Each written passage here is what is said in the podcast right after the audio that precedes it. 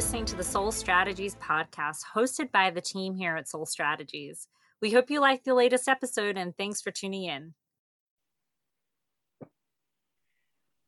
How's it going, everybody? Welcome back to the Soul Strategies podcast. We've been taking a brief hiatus, uh, but we've kind of reorganized a little bit. So today, I, uh, official announcements I think are, are due. Uh, I'm your co-host, James Ray, and we now have another co-host, uh, Josh Willis. So this is going to be a fun podcast for a number of reasons. When we initially started this, uh, kind of the planning for this episode, we were initially going to be going into a, a series of topics but today's news actually has kind of overridden any kind of plan that we had. So today we're going to be talking about the recent news of Joe Manchin functionally killing the Build Back Better plan and what this kind of like militant moderacy in the Democratic Party indicates for the future health of the Democratic Party going into 22 and 2024. So, you know, uh, Josh, if you want to get us started, how's how's the morning been? Well, honestly, I can say, James, like when I woke up this morning and I, you know, I kind of rolled out of bed, checked Twitter, saw the news, uh, was simultaneously the most and least surprising thing I've ever seen. Um, I think that uh, a lot of us have been waiting for Joe Manchin to like make that official announcement for a while. I think a lot of us saw him kind of sapping Build Back Better for months and months now of any progressive um, facet of anything that could have been any crumb that he could have given to uh, the working people of this country. We kind of saw that coming.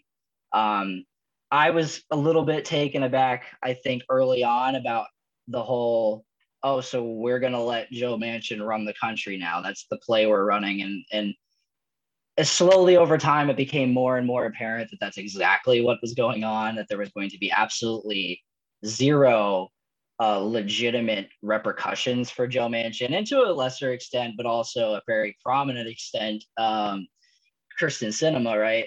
Um, there was going to be very little um, repercussions for them kind of taking um, the power that the Democrats worked very hard to win. Um, we'll talk about that later. Uh, the, the power that they worked very hard to win um, by taking the Senate, effectively uh, clinching them the White House um, and both houses of Congress, right?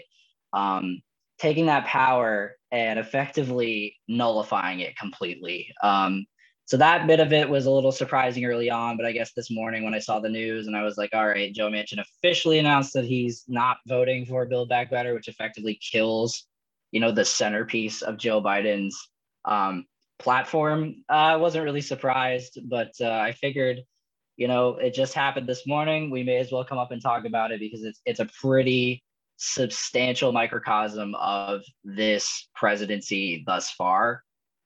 Um, I'm, I'm curious to hear your thoughts about it before we really dive deeper into it.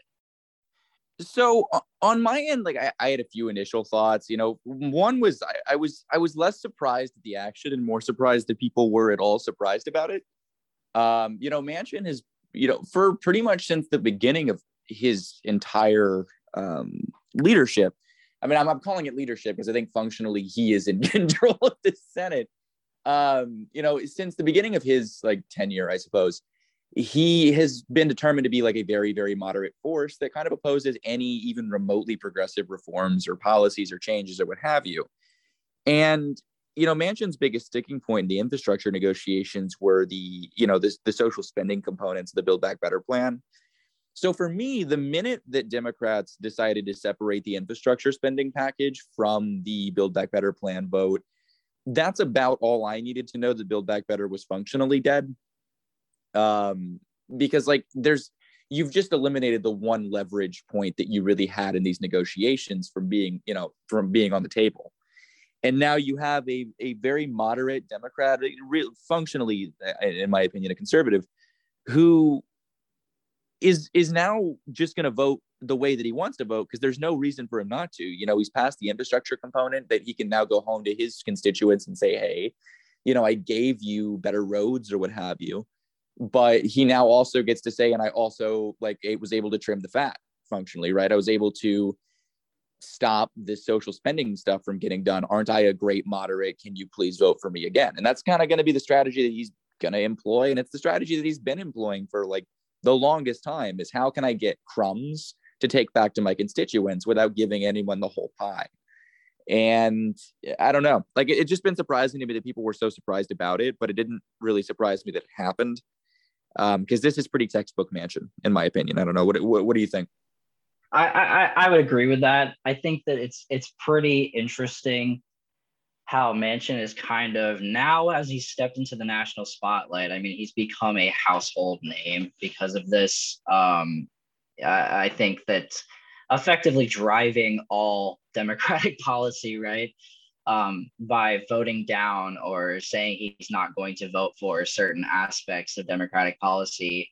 Um, he's taken this stance as kind of the the very the, the kind of rare i feel like deficit hawk democrat um, where he's really attached himself to you know those republican talking points we see so often right whenever congress has to pass uh, you know billions upon billions upon billions upon trillions of dollars worth of military spending there is never once a talk about the deficit um, the deficit only gets brought up when we're talking about policies that could impact like working Americans, policies that can impact just Americans across the board, right? We're talking, uh, you know, infrastructure is one of them, like more legitimate infrastructure. We talk about social safety nets. We talk about like uh, medical care.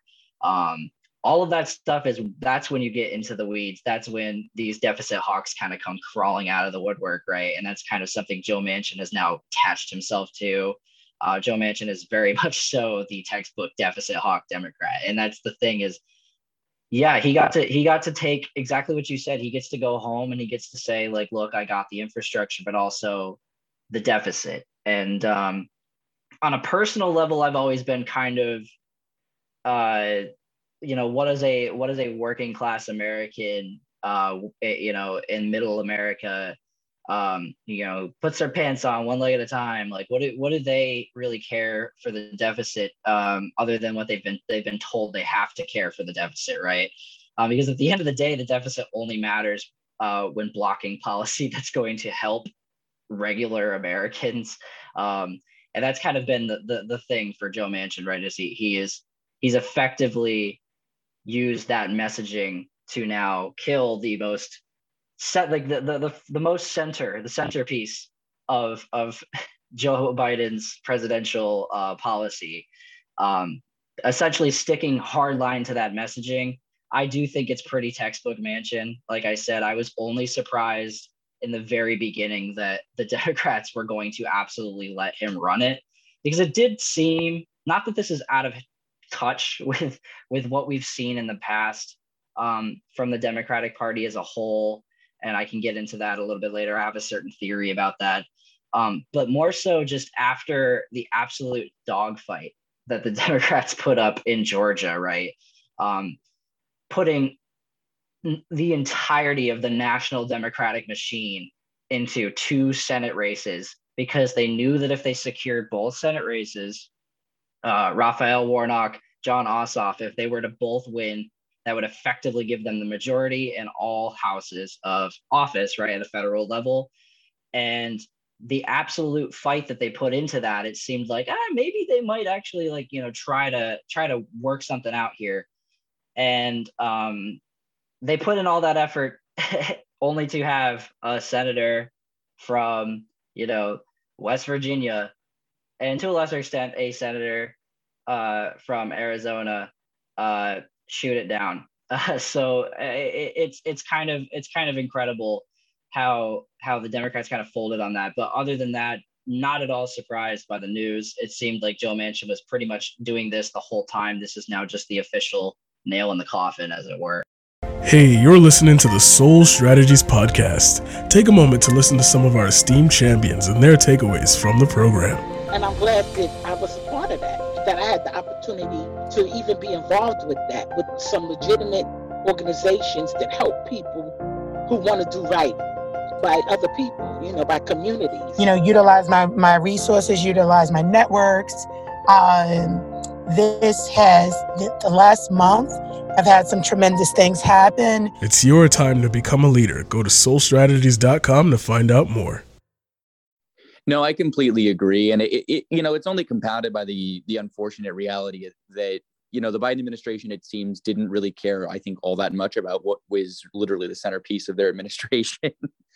um, you know, beyond infrastructure, I don't know how badly Biden actually cared. Uh, there doesn't seem to be that much evidence that he did. And, you know, in the last week, even before this official news, we had seen such a quick pivot to like emphasis on voting rights legislation over the BBB that over the triple B that I really, you know, in, in my opinion, as soon as I saw Biden rhetorically shift really heavily towards voting rights legislation, in my head, I said, oh, that's not a good sign. um, because he's completely shifting messaging and he's shifting focus, right? Which which means that bill is either secured or dead or dead on arrival. Um, and it appears, unfortunately, that it was the latter rather than the former. Um, but I mean, that's like, you know, as much as we say textbook Manchin, that's also textbook Biden. Like his administration has had little to no actual cohesive plans. They've gotten not even in my opinion really even the bare minimum done to expect good electoral results in 22 and 24 and even within the like the office of the president the, the executive powers that he has personally that he hasn't made movement on like significant bills so or significant pieces of legislation. So i mean we're in this like unfortunately we're in this position where you know with with biden kind of you know not really being the you know I, I hate using this word not really being the strong leadership that we like that you would need to bully more moderate um, elements into the fold.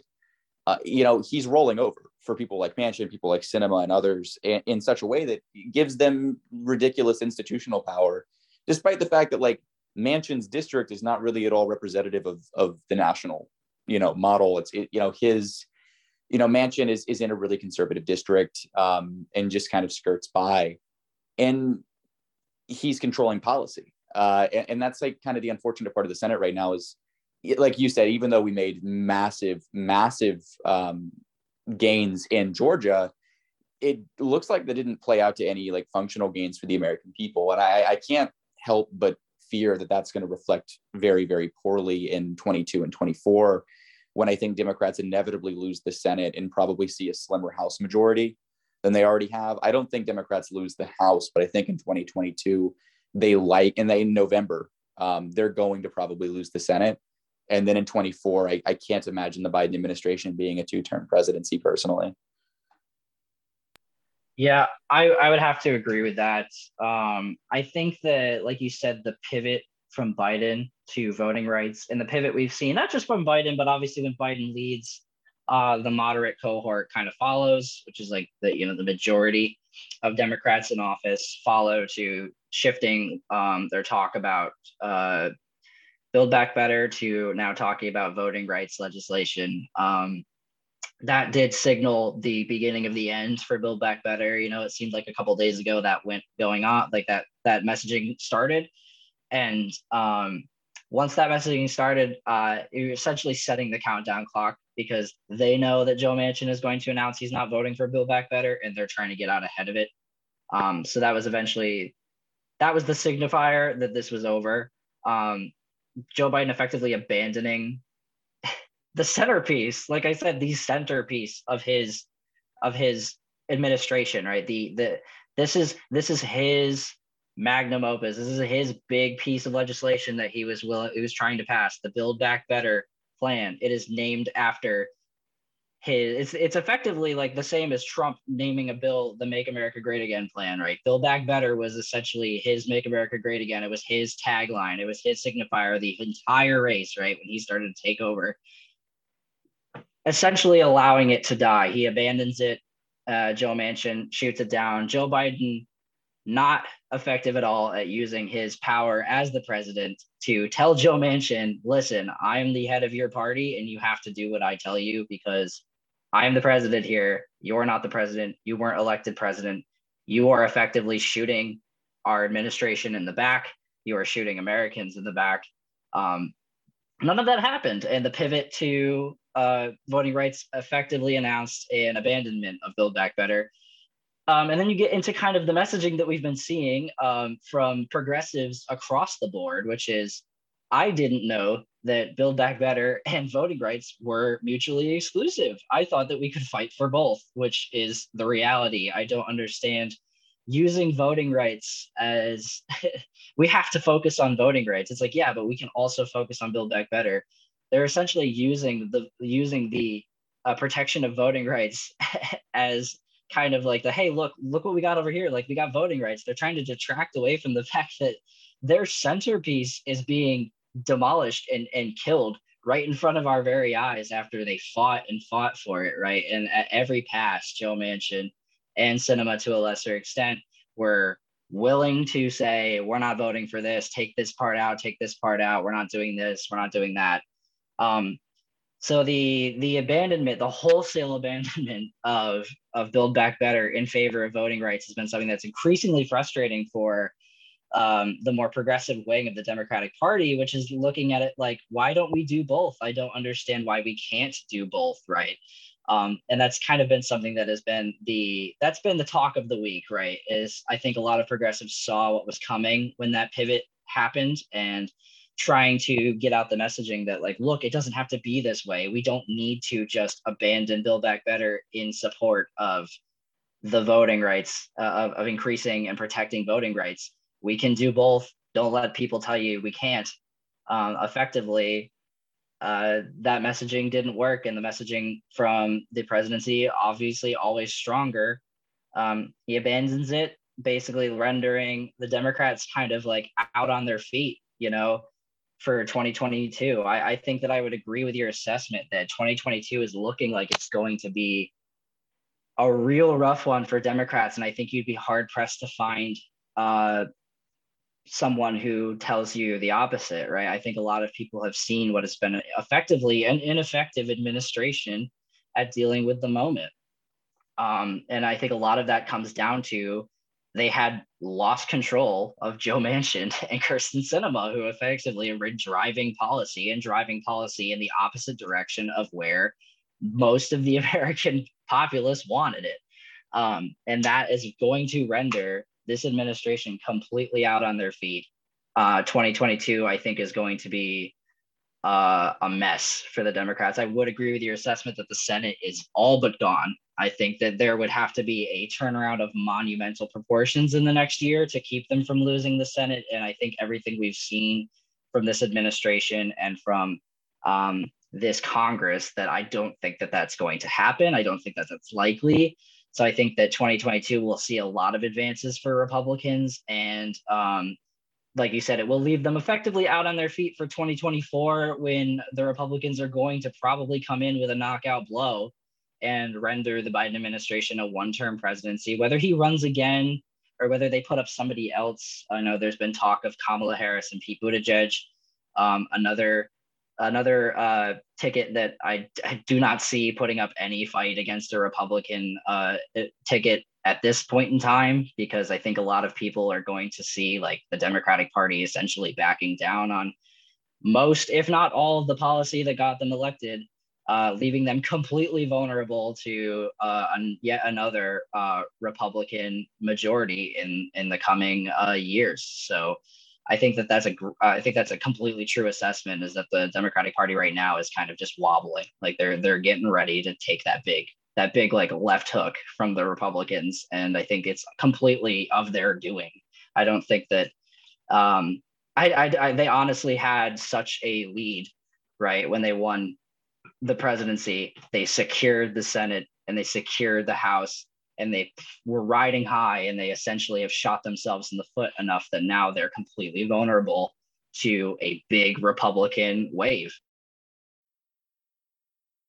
No, I mean, I and, and I completely agree. I mean, and, and that's the unfortunate reality too. Is it, well, I mean, I guess another really unfortunate reality of it too is that like the moderate base of the Democratic wing, I don't think seems to understand the ramifications of this decision making, um, because you are seeing a lot of rhetoric, uh, especially from the more like moderate Democratic wing, who are like Biden's like actual primary supporters, who are saying that you know we can't really blame the Biden admin, we really can't blame you know all of this because you have these two moderate senators who were kind of doing a lot of damage. And, you know, I'm sympathetic to that, but there there comes a time where, you know, you have to ask yourself, it's like this is an administration that one isn't even doing the small things that they could do within their own like uh, like executive powers. You know, I mean, you're talking like, you know, just uh, like big like the big three that I can think of that might actually get them some pretty good um, PR is one the cancellation of the student debt that was promised at the beginning of the Biden administration, um, you know, as well as like other like you know the legalization of marijuana, which was I think never really on the table for that admin, but could be supplemented in to at least help approval ratings a little bit. And you know mixed with like also like i don't know maybe getting kids out of cages at the border you know like you can do things like as an executive that you know that, that you don't have to rely on the senate for. Um and my fear is really going to be that you know had biden done a few of those things through executive orders like you could have actually made a really cohesive argument in 22 and 24 that like the real problem is we don't have enough democrats you know in the senate which is true you know in my opinion the, the, the problem in the senate fundamentally is that we don't have enough like progressives in the Senate. Like we, we have a couple of moderates who are functionally Republicans. Um, and then you have like sinema who's just functionally bought out by whatever corporation she's talking to that week. So, you know, you don't have any real institutional leverage beyond like maybe a few moderate policies. But there are things he could have done that he hasn't. And I think, you know, come 2022, I don't see a lot of progressive voters and I really coming out and buying the whole like, oh, you know, he couldn't have done anything. It's all the Senate. Because like an average voter is going to say he's the president. Um, when he wants to move things, he can do that. You know, like you can you can utilize the bully pulpit as the president. You can really hold this to the flame or hold people to the flame, and you can really, really shape the national narrative if you want to. But it seems the Biden administration is almost hell bent on doing nothing and seeing how well they can do electorally after doing that nothing. And I think, unfortunately, like Biden's supporters are reflective of Biden in that, like, he is convinced that this is a strategy that might work in 22 and 24. Uh, my unfortunate, you know, you know, my fear is that like the strategy that he thinks is working is actually going to blow up in everybody's faces, and we're going to end up with Republican leadership and a truncated government by 24.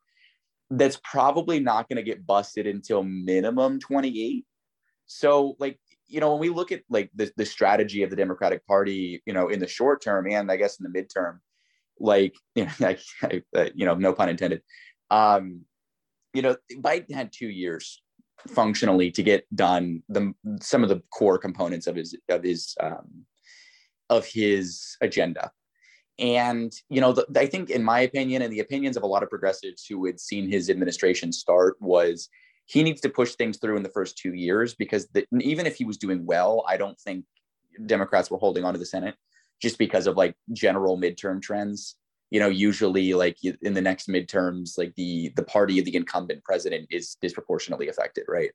And and you're going to see losses of seats, and in, in, in a Senate where you literally only have the majority because of Kamala Harris, um, you know that that presents a serious strategical problem, like strategic problem. Um, but I think anybody who is reasonable felt that you know you have to get everything done by November 2022, um, and if you don't, those next two years are going to be really painful um, because now, you know, ideally the Biden administration passed a few things early and then can pawn it off to the Senate after 22 and say, well, this is you know we don't have the majority, we can't do anything. The typical like Democratic resistance uh, energy, but you know, he hasn't done anything. So when he goes and tells everyone, like, oh, I, there's so much I wish I could have done, people who are plugged in are calling bullshit functionally because, like, there is things he could, there are things he could have done. Um, but he, as a president, decided not to do any of them when he had all of the leverage. And now we're all going to suffer because of that functionally.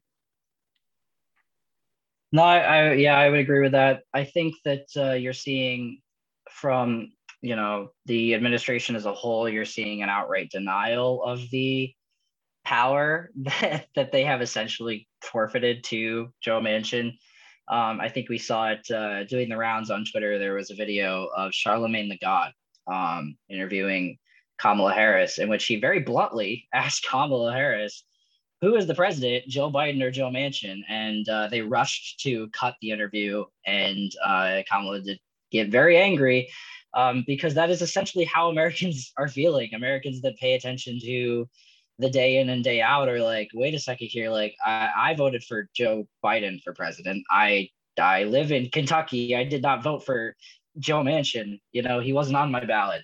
Uh, so I think the frustration there is very. It, it, the frustration there is is absolutely valid, right? It's also i feel like we, we're kind of seeing this where we were they were promising the most progressive administration and i think that a lot of us in the progressive wing um, we kind of we kind of took that with a grain of salt but we were at least expecting them to try to hold uh, some bit of uh, they're going to try try to make that a little bit uh, legitimate, right? They're going to try to add some legitimacy to that claim that they were saying this was going to be the most progressive administration in American history. Um, ultimately, though, you know, we are seeing uh, a world where, you know, effectively, imagine you're an American who doesn't pay much attention to politics day in and day out. All you know is who's president and what affects you directly, right?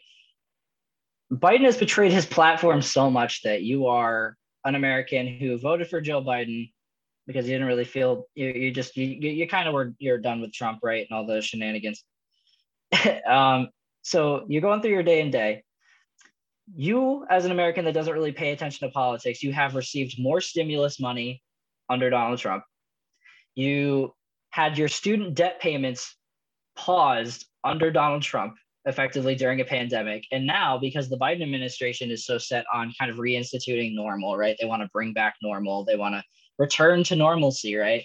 Um, they are essentially, you know, they gave you a very small payment at the very beginning of the administration that was completely, you know, it, it, it was completely chiseled down and trimmed down to next to nothing from what they promised uh, during the Georgia elections, right? They promised everybody um, a significant amount of money, right, to win those Georgia elections, and then immediately turned away um, from those people and those promises that they made. Um, and then you're you're also having a world where now your student debt is being your student debt payments are being reinstituted um, in the middle of a pandemic, right? It's kind of like this hypocrisy between the messaging that the Democratic Party is making on a on a on a wholesale scale, right? Where we're we're seeing the Omicron uh, variant kind of cutting through communities, right? And it is very very impactful. Um, you're seeing hours long lines at testing facilities in major cities across the country. Um, and we are hearing rhetoric from the administration that the Omicron variant is something we did not see coming, um, but we need to do our best to combat this. Get vaccinated, get your booster, we need to combat this. We have to fight this, right? Um, because we are still very much in the midst of a pandemic. But then again, on the other hand, uh, they're also kind of saying to Americans in their action, we had our student loan debt moratorium was instituted because there is a pandemic going on and Americans are very much so living paycheck to paycheck even more than they already were, and they do not need the extra financial stress of having to pay off their student debt. But we're reinstituting it now, even though they're telling you that the pandemic is still going on. So there is that mixed messaging that is absolutely confusing to most Americans, right? And to also touch on a point that you made of of the the further repercussions of, of the Biden administration's um, of the Biden administration's inability to meet the moment and the electoral repercussions that we're probably going to see as the progressive wing has seen time and time again the messaging that is going to come out of a republican beatdown that i think we're probably headed for because of the inability of this administration to meet the moment in the midterms right the messaging that's going to come out of that is the same messaging you get each and every time a moderate democrat loses a seat and it's going to be we went too far left and they're going to drive the issues further to the center or further to the right, depending on how you see things. Um, that's kind of the messaging that is going to come out of this. And I do think that a Republican, a Republican routing of the Democratic Party at the midterms is going to be immediately pinned on any and all progressive um, movement, progressive candidates, progressive activists, progressive voices, right? The progressive wing of the Democratic Party could mop up and they could win a ton of elections, right, in their own right. But if a, if a, enough moderate Democrats lose their seats to Republicans, the messaging wholesale from a national from the national uh, level Democrats is going to be we played too much into progressive policy, into progressive rhetoric, and we need to move further to the right. And that is the issue that we're probably headed for, and we see it each and every time.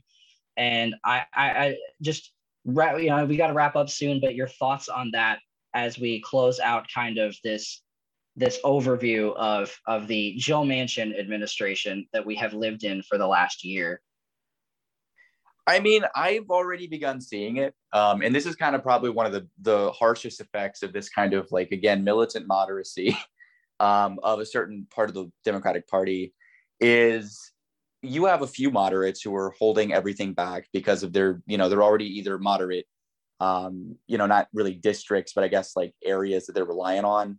You know, Manchin again is in, you know, I said moderate district as a senator, he's just in a he's just in a very moderate state. He's in a very conservative situation. Um, so he's not going to be having a very fun time. Um, you know, should progressive legislation go through, but you know, at some point you have to you, you know you have to play that. You know, you have to have that calculus and say, do we lose Manchin or do we lose like six other senators?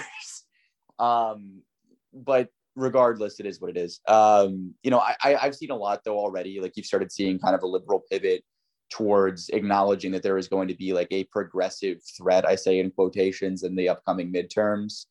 And you see it a lot in um, primarily on Twitter, what's called like the K Hive. So like Kamala Harris, um, kind of her fan base or her support base on online. I kind of use them as a litmus test for for like broader moderate um like quasi like you know progressive by name moderate functionally like type people. And or you know in my opinion like right wing but i mean that is what it is. Um of, of, like they are driving it home that we need to be more moderate that if we go more left we're going to lose more.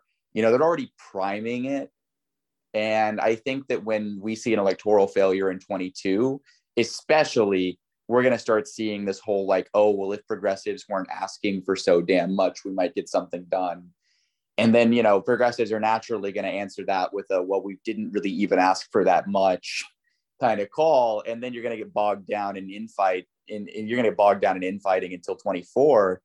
And then in 24, like, I'm sorry, but if Kamala Harris and Pete Buttigieg are the best the Democratic Party can field for like a solvent presidential ticket, then they're asking for failure. Um, and it doesn't matter like what progressives do at that point. You throw up a ticket like that, it's done. You throw up a Biden t- a Biden Kamala Harris ticket again, it's done. In my opinion, like I mean, because Biden, you know, when you look at the approval ratings and the pot and the general like trends in popularity amongst Biden and, and Harris, like that administration is is functionally being floated by the child tax credit that is going to be expiring before 24 um, and you compound that with the end of the rent moratorium i mean the, both rent and eviction moratoriums, the end of student debt moratoriums, his continued um, inaction towards any kind of college debt cancellation or what have you. Like he's setting himself up for massive, massive failure. And I, and unfortunately, I agree is that progressives are going to be blamed for that when it's functionally a failure of Democratic Party leadership to act. And you know, unfortunately, a massive victory for these moderate candidates who are doing everything they can to ensure that they can stay in charge, um, or at least if they're not in positions of power, inadvertently wield all of the power that they need to stall anything they don't like. Um, and you know, I personally, um, it might just because of my you know pre, it might be because of my pre-existing biases here if Democrats lose in 22 and 24, progressives are the last cohort you need to be blaming for that failure. Like you need, like I, I wish that like you know the K Hive would have that kind of energy for moderate Democrats that are holding up any kind of reforms or changes that might benefit working class people. Because like the, the Democrats have been outflanked by Republicans on the whole working class party narrative for years, which is only doable because the Democrats prove time and time and time again that they're a party that will functionally uphold corporate capitalist interests over any reforms that might help the working class. And Republicans are able to tout that they're a working people's party because there isn't an oppositional force that actually is. Um, you know, the Republican Party is by all means a corporate party, corporate capitalist party, um, as is the Democratic Party. Um, and as such, like, unfortunately, like, there's just no foil. You know, you saw that in the you know the governor's race in Virginia, right? Um, or I think it was the governor's race. Yeah, where the Democratic incumbent got his ass kicked. And, you know, frankly, like the few points that he could have really been dragging out that weren't like your typical anti-Trump talking points that, in my opinion, are extremely tired by now and they're not going to work in another election cycle.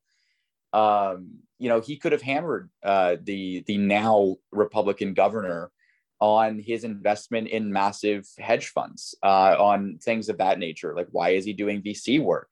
Um, but unfortunately, the Democratic incumbent was also tied to some of those same funds. You know, th- this is the, the fundamental Democratic Party issue is they're unable to they can't legitimately criticize the Republican Party for some of their most gross things because they're not offering anything beyond rhetorical difference. Um, and they're really just offering aesthetic change, you know, and that's the unfortunate reality with I think the Democratic platform as it stands is it's much more focused on aesthetic change than functional structural change.